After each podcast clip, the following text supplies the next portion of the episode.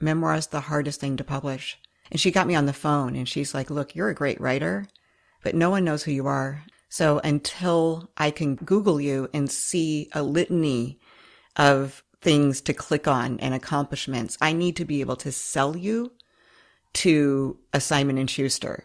And they're not going to buy it if they don't know who you are, if they can't Google you and see something of substance. She recommended storytelling classes. She recommended podcasting. She recommended getting, uh, I had nothing published then. She's like, get some pieces published.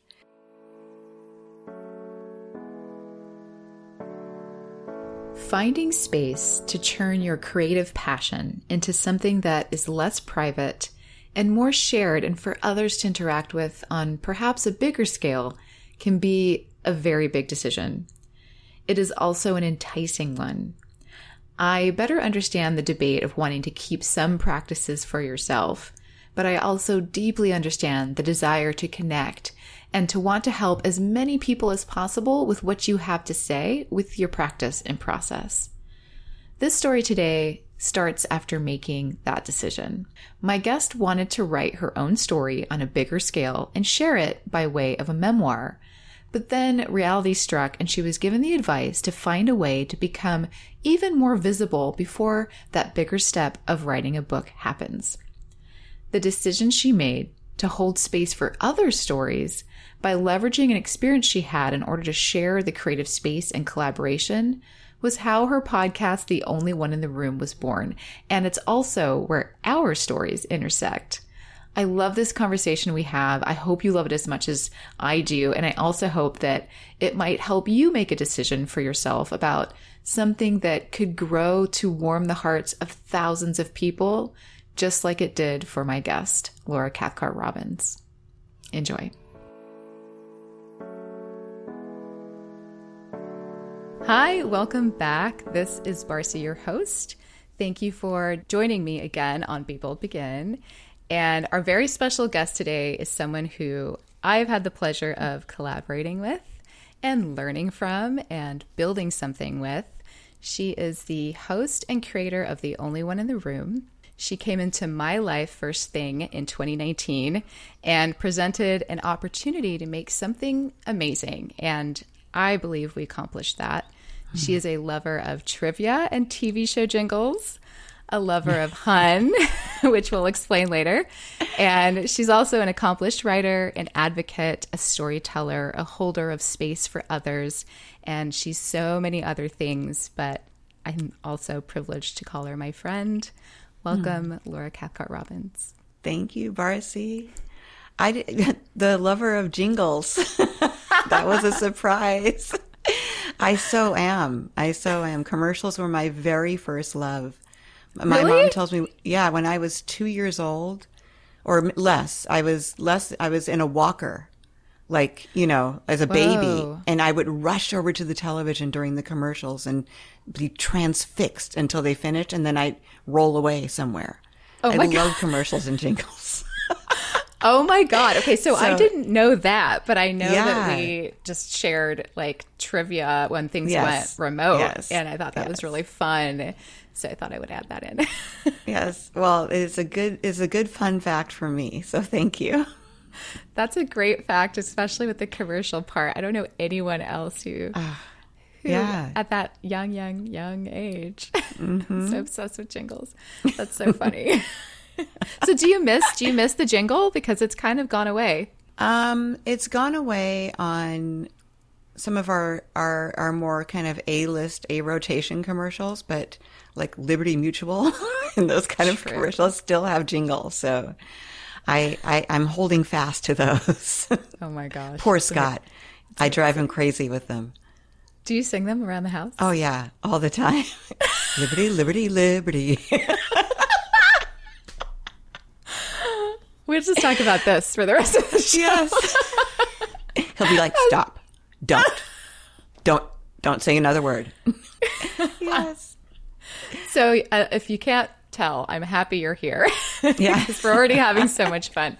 So, um, speaking of fun, I thought it would be fun to start by stealing a play from your own playbook and starting with an icebreaker question. Ooh.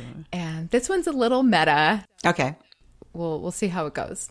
If you had an only one statement for yourself, what would it be? That is meta. Um, let's see. Oh boy. You know, that's the problem. Like, I don't even know if I could be a guest on my own show because I have so many only one stories. Which is kind of the, the, yeah. the whole show's point, right? right, right. I would say for right now in my life, I am the only one who is who has found her own voice and is finally using it for the first time. Mm, that's powerful.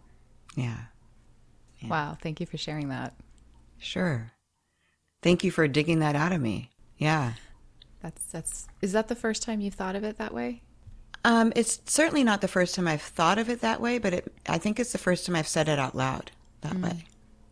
That's also meta. Yeah.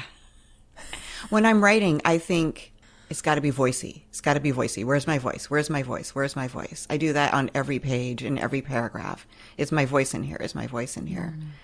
And I didn't even know my voice before, you know, pre getting sober, pre doing all this really in depth work on myself, pre my kids kind of growing up or, or getting old enough, like high school age. Pre that, I didn't really know what my own voice was. So now I, I try to make sure it's in every word of every paragraph on every page.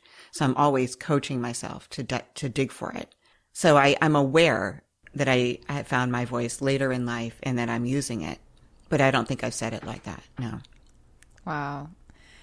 Thank you for sharing that. I had a I had a different mm-hmm. icebreaker question originally, which kind of I kind of want to ask you now as well sure. because writing seems very connected to the answer of this question. And I was going to ask you if you remember the first thing that you that you wrote that you felt you were proud of. So I've been writing, you know, since I was like 6 mm-hmm. And when I was eight, I wrote a story and entered it into the Ebony Junior Ebony Ebony magazine. Everybody knows at that time back in the 70s, there was also an Ebony Junior that was for kids. Cool. And they had a, a competition, a writing competition, and I won third prize in that.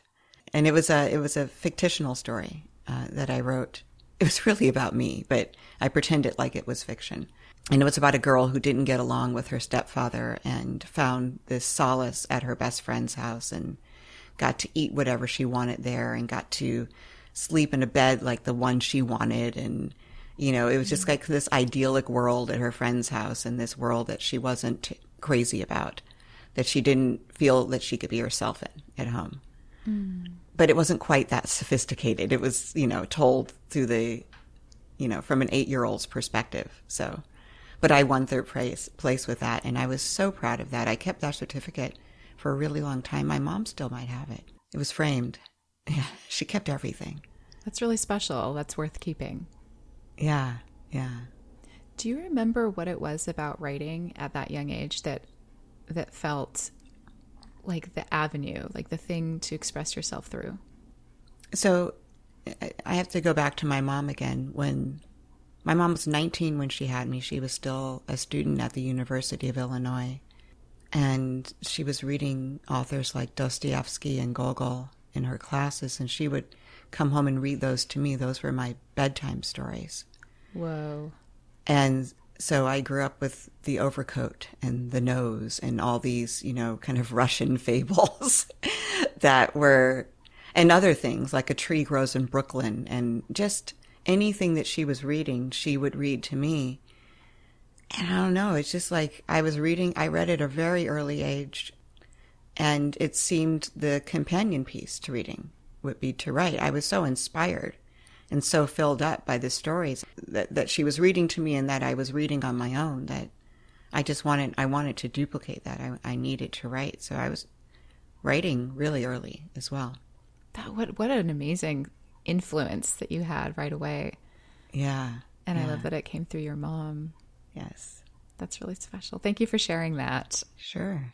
I relate to that because I was a young writer myself, so I'm I'm curious to see how that comes to fruition for other people. Mm. And a lot of people who listen to this are also creative people who write and, and do things in that in that way. So yeah, I think it's very relatable and also special. I don't know anyone else with a story quite like that of how they got started.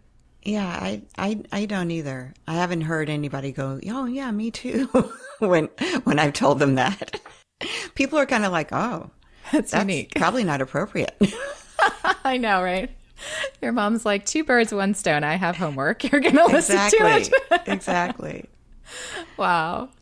That's great. I, I have to share this just because I think it's so funny too. When I, I I started writing before I could write, and I had my mom. I had her write it down for me, and I wrote a little poem to my best friend, ah. and I was ah. like, write it with this color marker because mm. um, I was like, roses are red, violets are blue, kind of a thing. You were a writer director. I guess. it's like, this is what you're going to do. I did direct my bedtime stories. I made my mom get up and like play with doll clothes and pretend they were mine and make her I would assign characters and I was producing it absolutely. Yes, yes. That's so funny. Producer from an early age. yeah. oh my gosh, my poor brother who was hmm. forced mm. to wear costumes and Anyway, I digress. So speaking of the dynamic we have, so I mentioned yes that you, Laura, are the host and creator of the popular podcast called The Only One in the Room, which uh, Scott Slaughter co hosts with you, who yes. that's who Hun is, who you're also in love with. And he has also stepped up his role as a producer as well. He really stepped up his game last year when everything went to, we won't say what. Um, yes. So. Uh, and I'm remote. grateful. Yes, remote. That's what we'll call it. yes. When everything went to remote. um, right. I I'm so grateful to work on this show and to be the executive producer of the show. And like I said, when you guys showed up in my life in 2019, it was a game changer for myself and my business. But I would really just like you to share with the listener what the show is about. Can you tell? Can you just tell us what the only one in the room is? Yeah, the only one in the room well, it's a show that originated with an experience I had of being the only black person at a 600 person writers retreat, a three day retreat. And when I say the only black person, I mean including the people that work there. Like there was no one there for three days who, who looked like me. And it was a fantastic retreat. It was a deep dive. I loved it. And at the same time, I had this very solo experience of mm. being what we call in DEIJ work, which is diversity. What is it? diversity, equity, inclusion, and justice work. A singleton. I, w- I was a singleton in that instance. And that's what we try to avoid in classrooms is mm. anyone having a singleton experience. And so I wrote about it when I got home. And so the retreat ended on Thursday. I got home on Friday. I wrote it Friday night, pitched it out on Sunday, and on Monday it was live in the Huffington Post or HuffPo, which just merged with BuzzFeed, by the way. Oh, interesting. interesting. Yes. So, but I pitched it to them and she published it. And she, um, Emily McCombs is my editor there. Uh, it went live Monday morning and it went viral immediately. And I, I had never had anything like that happen before. And the responses that we got, this is a very long answer to your question. The responses that we got were, there was kind of no median. They were, you know, from people of all ages and ethnicities and, you know, abilities, disabilities, gender orientation, sexual orientation. And they all connected with the feeling of being the only one in the room, that being alone in a room full of people. And a lot of those responses were hashtagged the only one in the room, which mm-hmm. was a mm. hashtag I had never seen before. And so I, I, was in a podcasting class at the time at the Writing Pad, which is actually a brick and mortar place here in Los Angeles, but it's also uh, um, online. Mm-hmm. Now it's entirely online because of the pandemic, but I actually went to these classes in person. And so for the project, um, I decided to call it the, the, my podcast project, the only one in the room, and then um, and that's what we brought to you. Right. When a couple months later. Yeah. Yes. Thank you for sharing that. And and so the show itself brings on I, I love the way that you did your intro that we still keep this tagline uh, and how do you say it? The show, it's like something, something, the show, but this show is for everyone. Was, Oh, this podcast is for anyone who's ever felt alone in a room full of people, which is to say, this podcast is for everyone. I think that really summarizes what it is once you hear that backstory. Because I remember something that you said when we were first talking that you that we still say all the time that or that you've mentioned more than once since then, but that uh, the realization was that a lot of people feel this way, and Yes. can and that anyone can feel this way, and I think that was a very interesting thing to realize because this would be a very different show if that realization didn't happen. And if we went and we could have gone in a very different direction with it, right? Which wouldn't have been a bad direction. It just would have been a different one. But I think the fact that it opens itself up to so many types of voices, I think I think that really makes it special. And it's been such a joy uh, seeing that unfold. So thanks for explaining it to Yeah, of course. all of us. So I, I want to talk about, we talked about your writing a little bit. And when we met, we, I think it was right after we decided to work together, you had a story slam or a, basically a, a reading that you were going to do with others. And you've won competitions there. So you've always won competitions, I learned today, since you. Since you've won your first I, piece when I you were was eight, third in the Evan E. Jr. competition.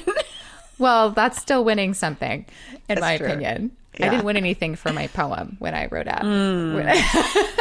out. you won love from your best friend, I'm I sure. I did. Her name was Laura too. Actually, I just re- remembered. Ah, Her name was Laura. Nice. Um, how funny. So, anyways, you were doing these story slams, and you were also writing for things like HuffPo. What was it? What's the intersection for you? Where did you decide that there's there's an intersection between writing and performing, not just writing? What what was that for you? Oh boy, that's a good question. Um, I don't know that there was a decision there, except for, you know, just to back up a little bit, I had sent out a book proposal for a memoir. I'd taken a memoir class and taken a book proposal class. So I took a lot of classes. As you do. Yes. And and just to back up, and not to go really down into this, but I had gone to treatment for drug and alcohol addiction in in July of 20 of 2008.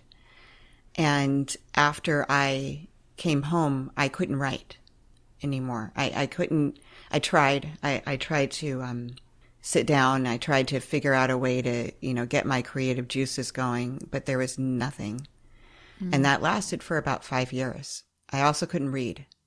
Really? I couldn't read for pleasure. I couldn't read anything. It was, it was just like my capacity for that had disappeared, and I was really upset about that that lack because it was so a part of who I was. So I started taking classes. I figured if I had a deadline and an instructor and someone making me, mm. then I would read, even if it was just for that class, but that would be something, you know, and it was better than nothing. And I was really afraid that I was never going to get it back. Mm-hmm. You know, this really insatiable love that I had for both reading and writing. And so I started taking classes. I went to UCLA Extension. I um, took classes from a friend of mine, Stefanie Wilder Taylor, who does writing classes in her friend's backyard. I went to the writing pad. I was taking all these classes, and slowly I started kind of getting my mojo back. But it was it was a slow process, and I, I it wasn't effortless. I really had to keep working for it, which I didn't want to. I just wanted it to flow. Mm-hmm. So I kept going to classes. So I was taking all these classes and I took this, I took several writing classes, several memoir classes and a book proposal class. And so I had written a book proposal after my memoir class about the memoir that I wanted to write that I hadn't written yet. Wrote three chapters, wrote the proposal, which is fucking hard to do. A book proposal is no joke. I've heard that. I've heard it's Yeah. hardest- one of the hardest parts. It's so hard because it's not creative at all. It's mm-hmm. it's mainly marketing and anyway. Yeah. So I took this class and I sent out the proposal to agents. And you know, I was it was really their shots in the dark because I didn't even know if I was prepared to write this memoir that I was pitching.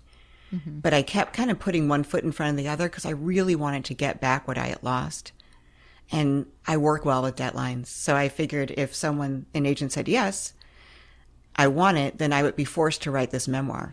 So that was around this time. I had sent it out to a few agents, and one of the agents was so kind. Um, Anjali Singh is her name. I forgot the agency. And she got me on the phone, and she's like, Look, you're a great writer, but no one knows who you are. Memoir is the hardest thing to publish. So until I can Google you and see a litany of things to click on and accomplishments, I need to be able to sell you to a Simon and Schuster, right? And they're not going to buy it if they don't know who you are, if they can't Google you and see something of substance. So you're going to need to get something that looks like an author's platform, which is what she kind of gave me the instructions for how to build that. She recommended storytelling classes. She recommended podcasting. She recommended getting, uh, I had nothing published then. She's like, get some pieces published. Get as many pieces. It doesn't matter where it is. Just get them out there. Get a website so that they can go on your site. Start a blog. Mm. You know, get a blog going. So after she and I got off the phone, I, I, I started the blog. So I wrote a blog every week for like two years and I did that I did more writing on my memoir. I, I, I, took storytelling classes and started entering storytelling competitions, which is terrifying. Terrifying. And storytelling competitions, is that when yes. you would go live and have to do this in yes. front of people? That's like okay. the moth, which is like the mother of storytelling competitions. Right. So, you know, it's, I'm not, I was, I live in LA. I moved here because I wanted to direct commercials going back to my being in a walker and looking at the commercials at you oh know age gosh. one. I loved commercials so much I wanted to direct them, and they told me that would be in L.A. So I moved here and went to work for a commercial director for a while. Okay. I but I never wanted to act. I never wanted to be an actress. I never wanted to be in front of the camera or in front of a microphone. So I didn't have any of that experience that a lot of people who moved to LA have at least tried out performing in some right. capacity. I never did. And so mm. this was, you know, me at age 53 or 54 being in front of a microphone for the first time or being on a stage for the first time and performing, which, like I said, was terrifying. But, you know, she, she gave me the goods. She gave me a, a list of things to accomplish so that I could get to where I want to be. So I was doing everything she said. And it worked. And it worked. Well, you, yeah. you turns out you're really good at it. Did you discover that, or was that a learning curve for you, or were you just like, "Oh, I this is fun now" because I realize I maybe have a knack for it? What, what was that like? You mean the storytelling? Mm-hmm, the the performance yeah, part. I don't I don't know if I would say that I'm really good at it. I mean, I mean didn't you win a moth slam? I did. That's really really hard to do. That's one of the impossible feats That's that true. many people That's try true. Okay, to. I'll... Okay, I'm just I have to call that out. I'll say, I'll say that I, I'm, I'm not comfortable with it um, okay. entirely. I, it, it's so, it's so much more scary to me than it is fun. That if ah. I never had to do it again, I would never do it again. Interesting. Okay. Yeah. Thank, thank you for sharing. That's a really honest answer. Yeah. Thank you for sharing that that journey well as well because you said so many things in that that I could that I was like, oh, like I just want to comment on everything, but I wanted you to finish the storyline there. But one thing I, I just want to point out is that, first of all, I I know that feeling of being blocked for years, and mm. it's scary, and it can feel desperate, and it can feel like it's never going to end because, especially when you don't have tools to f- bring the end into sight, right? Yes. And then we look for ways to like gra- things to grasp onto, and um, the fact that you found a way to create to leverage something you knew about yourself which was deadlines work for me so you started taking mm-hmm. you created a structure and uh, i just want to share that because we talk about a lot of this stuff on the show and how to get through those moments especially big big blocks like that and i also want to point out that they're normal that they happen they mm. and sometimes they last for a really long time and sometimes they don't. But when they do, those are the scariest ones or can be the scariest ones. So it's really figuring out, you know, like you did, what what what helps me? Like what's my what are my tools? What works for me when I'm stuck? And how can I build a situation or a structure that will push me forward even though it's like you said effortful Yes. And and that makes so much sense because I know that you're a diligent learner and you like structure. So this is this helps me really put into frame what I already know about you in in the the journey of how you ended up sort of being so diligent and so you like framework mm. and um, I appreciate that about you. But this makes this explanation makes so much sense to me. So thank you for sharing that with everyone. Yeah. So I'm going to switch gears a little bit because you mentioned, so I didn't know you came to LA for wanting to direct commercials. That's, that's really cool. And you did that for a while. So I, I wanted to talk about the entrepreneurial journey that happens in podcasting, but I want to start with an entrepreneurial journey that you had, which you had a PR company mm-hmm. in your 20s, mm-hmm. right? Yes. Okay. So was it, was it commercial work? You wanted to direct commercials. And then how did you end up starting this PR company so young and a successful one?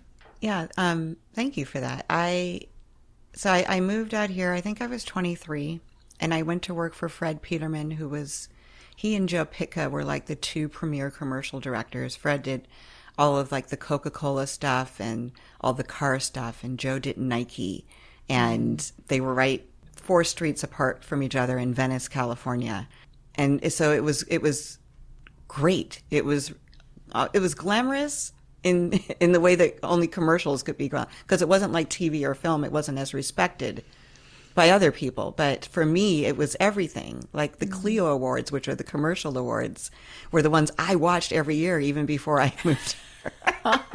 That's great. so I was in heaven um, with these two directors and just being in the middle of all that. And and I had a friend who is actually there's a comedian named Sinbad and she's mm-hmm. his sister and mm. she and I were friends, and she was doing his pu- publicity, and she would ask me to help her with her press releases, just because she knew that I wrote well. And so I was doing that for her, and she was like, you know, you should just do this. Like you're you're great at this. You should you should do press releases. You should do PR, which I had never even considered. And I had hit a ceiling with Fred. I mean, Fred was the director. I had started as a receptionist. I was editing his reels to send out like if Mattel wanted a reel, I would put all the kids stuff on a reel and send it to them. Mm. This is when like it was actual physical, like the big tape. You had to go to remember? the UPS. You had to like. Oh yeah, yes, yes, all of that. And so she she knew of someone. They were it's called the Baird Company, and they were a corporate entertainment PR firm, and they were looking for a black woman. I don't know why. I mean, I didn't know why. I know why now, but they were looking for a black woman then to train to be a publicist. Mm. And so I went in and talked to the woman who owns it. Her name's Prudence, Prudence Baird, and she hired me on the spot. And man, she was amazing. Like she taught me everything there was to know about PR. She had just taken on inner city cinemas, which was AMC theaters was opening kind of like what Magic Johnson did a few years later, opening theaters in the inner cities. Mm, cool. Um, but inner city cinemas was supposed to be that, and AMC Theaters was bankrolling it, or they were investors in it, mm-hmm. and they wanted to have someone of color, kind of, you know, in front of the mic on that. Mm-hmm. So it was it was a smart move. I would have hired a black person too, if I were them. So yeah, so it was it was great. She was, like I said, she was absolutely incredible a couple years in, I started bringing in clients, and I had a client roster of about 12 or 13. I asked her to make me a partner. She wanted to have a baby. Mm-hmm. So she wanted to slow down her, her company and not grow. So I went out on my own and I took my 13 clients with me. And that's how I started Cathcart Public Relations because that was before I was married. Mm-hmm. And uh, and I did that. Got married while while I had Cathcart Public Relations. Became Laura Cathcart Robbins, and then you know my my son is 23 years old today. But when I got pregnant with him is when I started shuttering my company. Mm-hmm. So by the time he was born, my company didn't exist anymore in oh, 1998. Wow. Yeah. Wow.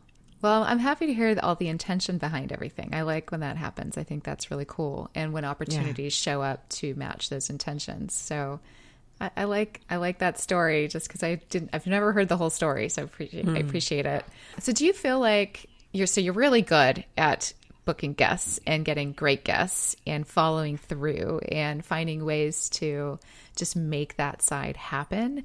And as a as a producer, as a company, I work with a lot of podcasters, and that is a very difficult part of the puzzle for most. And you're brilliant at it. So, do you feel like the background in PR and your background in everything you just uh, outlaid for us does that influence that, or is is it something else? Yeah, I mean, I absolutely use all the tools that I learned as a publicist when when booking guests. That was really helpful when this part of the job, when this part of the podcasting job came into play. I was like, "Oh, I can do this" because even though I was never like a talent booker, there's so many of the same strategies involved in getting clients and, you know, cuz I I would have to go out and solicit clients, which was all relationship dependent. Mm-hmm. You know, so if I met, it was all networking, meeting people, being effervescent, selling myself, having the work to back it up, mm. being memorable so that when people did need a publicist, they'd be like, oh, yeah, I remember that girl. She was great. We should give her a call. And, you know, and generally, because I'm a nice person, I mean, I really am. I'm a nice person, but being that in all areas of my life is really helpful. Mm. And and I think that goes a long way. And I you know, if if there's something preventing me from being nice to somebody, then I'll either usually confront that or I won't deal with that person. But mm. for the most part, I'm nice to everybody. And that's that goes a long way with relationships. And it's it's intentional, but it's also innate for me to be mm. nice to everyone. So I think I was there was a part of me that was built for being a publicist because that's that's kind of part of it is is spreading that that good feeling you know yeah. I want you to feel good about this person. Here's why i'm so excited about them. This is why you should be excited about them. And you can fake that but it's so much better when it's when it's honest. It's genuine yeah. So so yeah I, I use a lot of that. And i also you know my my ex-husband is a well he's he's not anymore but he was a director and a producer at the time. So there were all these kind of Hollywood relationships that we had that I I kept in touch with these people and a lot of them are my friends now.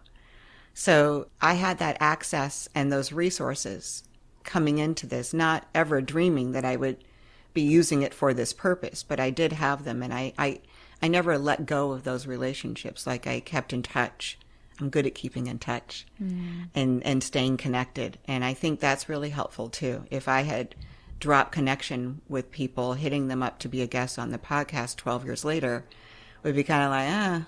Mm-hmm. But since I had, you know, it was as part of my nature and part of my training as a publicist to keep connections up, that was really helpful too.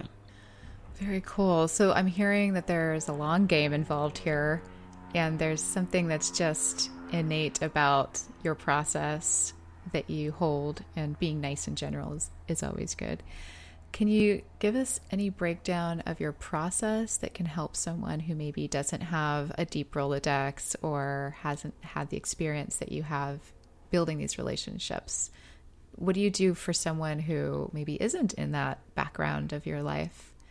Because we have guests like that too, right? That that don't necessarily, especially now as we have grown you know you run out of people so yeah yes can, can you just walk us through so there's a lot of things that i've i've learned to do so i i am a member of imdb it's a yearly membership and it gives you access to everybody's agent publicist mm. uh, manager etc so their representation so you can go on and see who represents them and contact those people directly I DM people on Instagram you know, and which is, which is great, but it's hard if they don't follow you. They may not see that direct message.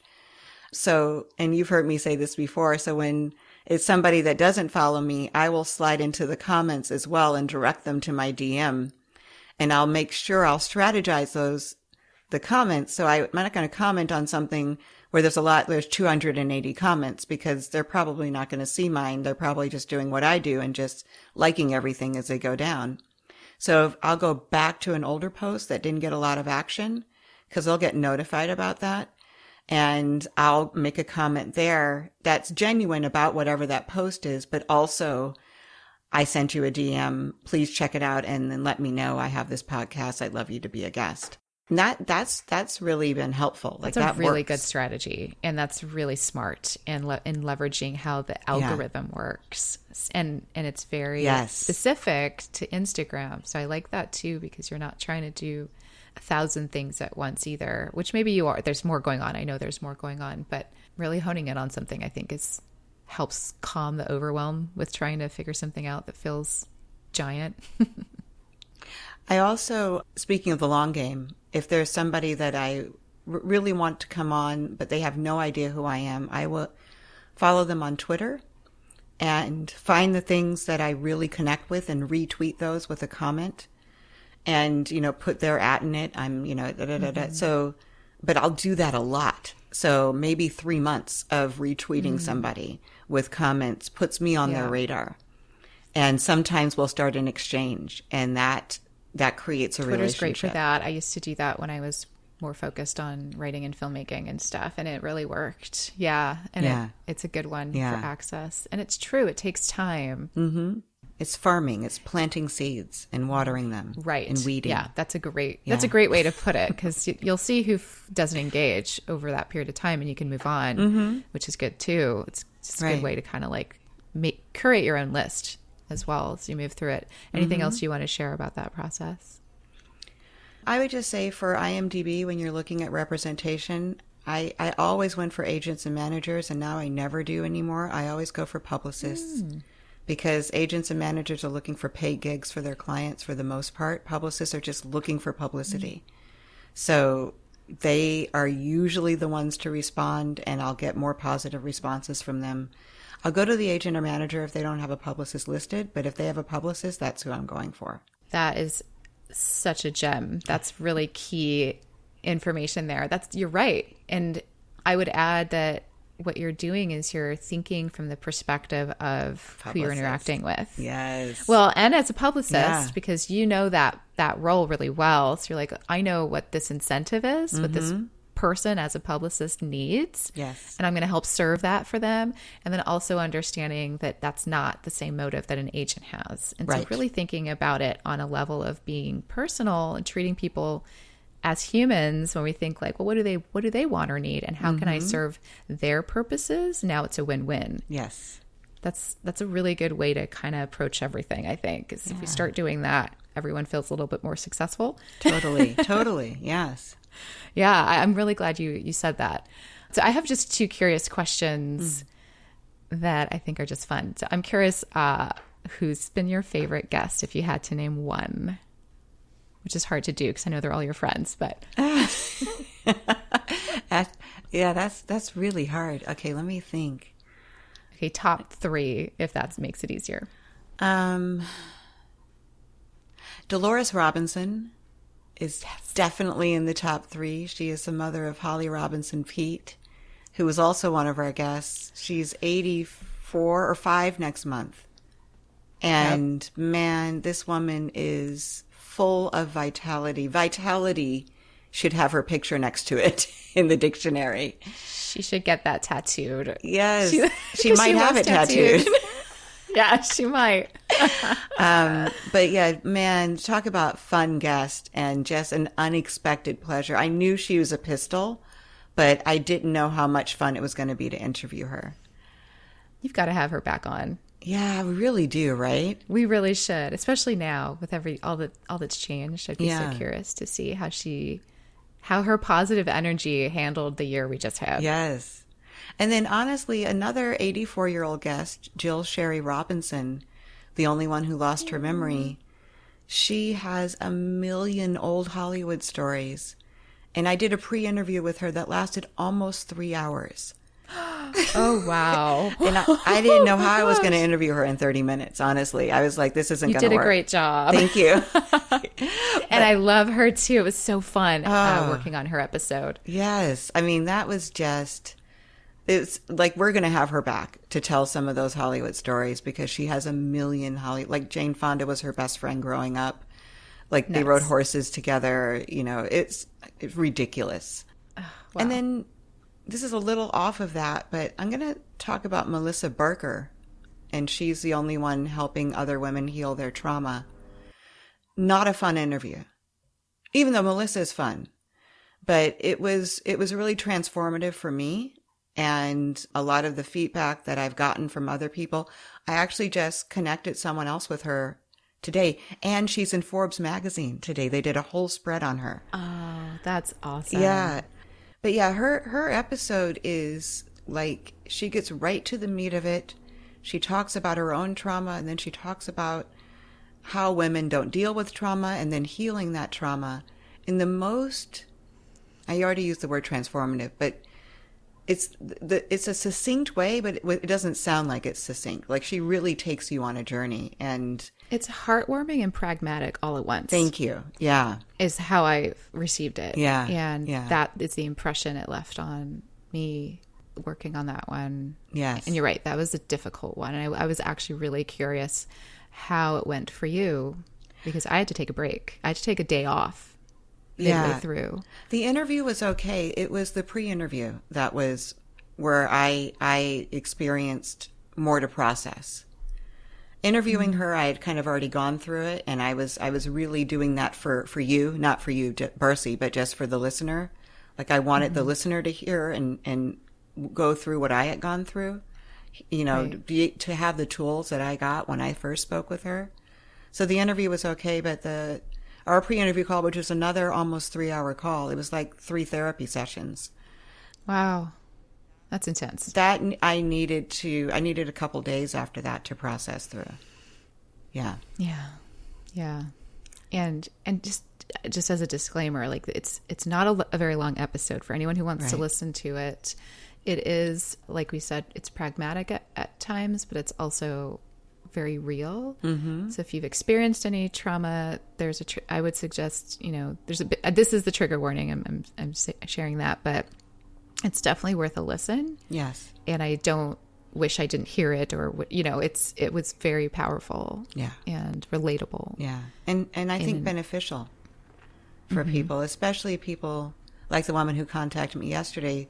She heard things in there that she had never talked about and wanted to process them in within the confines of the Phoenix Project, which is Melissa's. This is what mm-hmm. she does. She she has this virtual community where people can process their trauma. That's free right now. Actually, she's not right. making any money off of it. It's just it's a good one, but yeah, and it's good because fortunately and unfortunately, it's so relatable. Yes, for a lot of us. But it, again, it's like that's the reason we do the podcast um, yes. because so many people feel like they're the only ones in the room with that type of trauma, or even without this, the specifics of the trauma, just those feelings, or even the fear of that. The fear of that can be traumatic. And so Absolutely. you're not the only one in the room. There are other people in a very large room virtually processing these types of traumas in safe places, you know? Yeah, the normalizing is uh, yes much more useful than it sounds. Mm-hmm. And community is a great way to experience that. So it's it's pretty pretty cool what she's created. Yeah. Okay, so I'm going to switch gears again because we can't not talk about Hun, your co-host, yes.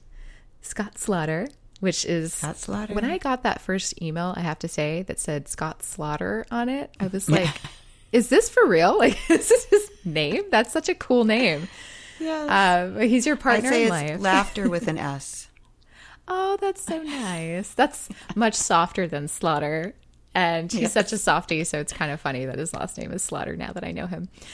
But watching Scott develop his own voice too, of how he wants to learn from the guest and ask questions and um, his own discoveries has been a really fun to see that growth. So I actually wanted to ask you if you could say one thing to Scott that you're most proud of in relation to the podcast? Something that you haven't told him yet. What would you say? I don't know if I haven't told him this, but I certainly haven't told him late, lately. Just the courage. You know, Scott was a fly fishing guide in mm-hmm. Utah. Mm-hmm. He and his ex wife owned a boutique. He worked at Surefoot fitting ski boots on people, and he was a cook. in the kitchens during like the summer months. I don't know, one of those months. Like a season, he was a cook and then he'd be a fly fishing guy. So I guess in the mm-hmm. winter, he was a cook. No experience at all with anything that smacked of production or or anything in front of in the limelight. And for him to come in and be willing to not only be an actual voice on this, but to learn everything that he's learned how to do, especially in this last year, meaning the year 2020 to now, because we no longer record in person. We he turned his office into a home studio and not only got all the equipment, procured all the equipment, he learned how to use it. And that, you know, just I know it was frustrating and I know it was it triggered his insecurities because it's it was just brand new territory and everybody that he was learning from had been doing it for a while. And, you know, nobody likes to be the new kid in school except for me. I like that. but nobody really likes that feeling. And he, man, he was a champ and he just kept showing up and he kept being corrected, you know, you know, gently like by you and other people and not so gently by some other people. Hmm. But they were just teaching him, you know, like, you know, he called somebody to learn how to use a particular piece of equipment and that's the company, right? Uh, so someone from the company is coming in and acting as though he should know this, this, and this already, and he doesn't. That's frustrating. It's frustrating, and he, but he just hung in there, and he would say, "Okay, can you take me through like this, please?" And, and you know, now he's producing, and mm-hmm. he he produces the on my nightstand segment. You know, he sits there with me, and he does what you used to do, Barcy. Um, you know, has me repeat certain things, or I, I, I think, you know, you should approach this a little bit differently or what if we did this here instead? Oh, wow. And yeah he's he's really getting getting a feel for for that piece of this whole process in addition to doing the website which you know is a monster.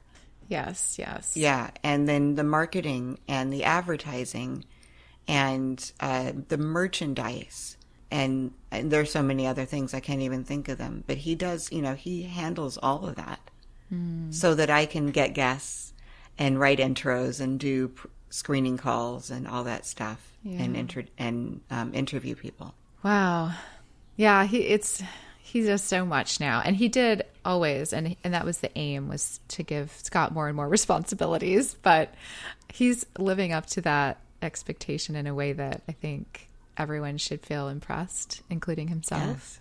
Yeah. So I I just wanted to give Scott a moment of like really acknowledging everything that he's been doing and Thank that you. he's done. And and he's such a soft spirit that it it's mm-hmm. true when he wants to learn something new. He struggles but is so open and and willing to be humbled by and willing. Yeah. Yeah. He's so curious about humanity. Mm-hmm. he wants to learn every nuance. But that's what makes him so great is that he really cares you know? Yeah He's he deep. really does. He wants the whole yeah. picture, and I am the same way. I totally get that. Yes. Yeah. So we have that in common, him and I. Um, speaking of that, speaking of processes, if you could go back to your yourself two years ago when you were thinking of starting a podcast, you hadn't started yet. What kind of advice would you give yourself now? I would listen to more podcasts mm-hmm. than I did. I listened to a few, but I didn't listen to very many. I think it's just like reading and writing. I think one needs to continue to listen to what's out there mm-hmm. and listen to different styles, not to imitate, but just to be consuming and consuming that way as well. I think it makes me a better podcaster when I listen to other people. I would also go to more podcasting conferences, festivals, mm. even though, you know, there's a double edged sword there because they cost money for the most part. So I, I, wouldn't be able to afford to go to every single one, nor would I have the time. But I would make it a part of my regular kind of podcasting diet to strategize those out for the year and make sure that I'm hitting ones that'll really be beneficial to, to my learning process. Cause I go there and I learn so much every time. And some of them is stuff, you know, stuff I know, but I would rather stay home than anything. Like I love this part of the pandemic, even though I hate what it's done to people and the economy and, uh, you know, that, that there are people in the ICUs and people have lost people. And I hate that part. But I really love that I've gotten to stay home and not had a lot of outside social obligations. And I know that part of it is I have anxiety that that's not it's not really at the surface. It's not something I'm very conscious of, but I, I know, knowing myself better now that I have anxiety about showing up at a mixer and just introducing myself. I do that really well, which is why they, I don't, I'm not always connected with the fact that I, I'm at, I'm anxious about it. But now that I haven't had to do that for a year, I see how, how much I had to kind of put on in order to do that.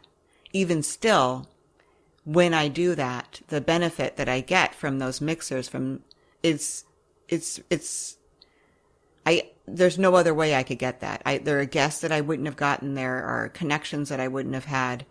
There are friends that I made that have been really helpful. Podcasters like the most friendly people ever. And they will share resources and they'll share tips and they'll share studio space. Like they'll they'll share everything and so you get, I've gotten connected with some people who have been so generous with me that I wouldn't have met if I hadn't gone out and networked. And so I think I would have done that more in the beginning. So more networking, more, more listening to other podcasts and, and then, you know, more, not just the, the social networking, but more of the, the structured networking events for podcasters. So that's the advice you'd give yourself what advice would you give someone else who is starting out for the first time? Maybe they're thinking of expanding their own platform and learning about their voice and maybe thinking of podcasting as a solution to that. One of the things I'm going to be talking at PodFest, I'm going to be speaking about broadening the reach of your niche. And I talk about the fact that at that same table that we described earlier, we sat around and like, do we want to make this a podcast about black women finding themselves alone in the room? Like, do we want to make it that narrow? And, and I really didn't want to. And I, I'm not unhappy that I didn't. But I think for someone who is starting out new and they have a very narrow niche that they want to pursue, I'd be like, do it. You know, the narrower, the better.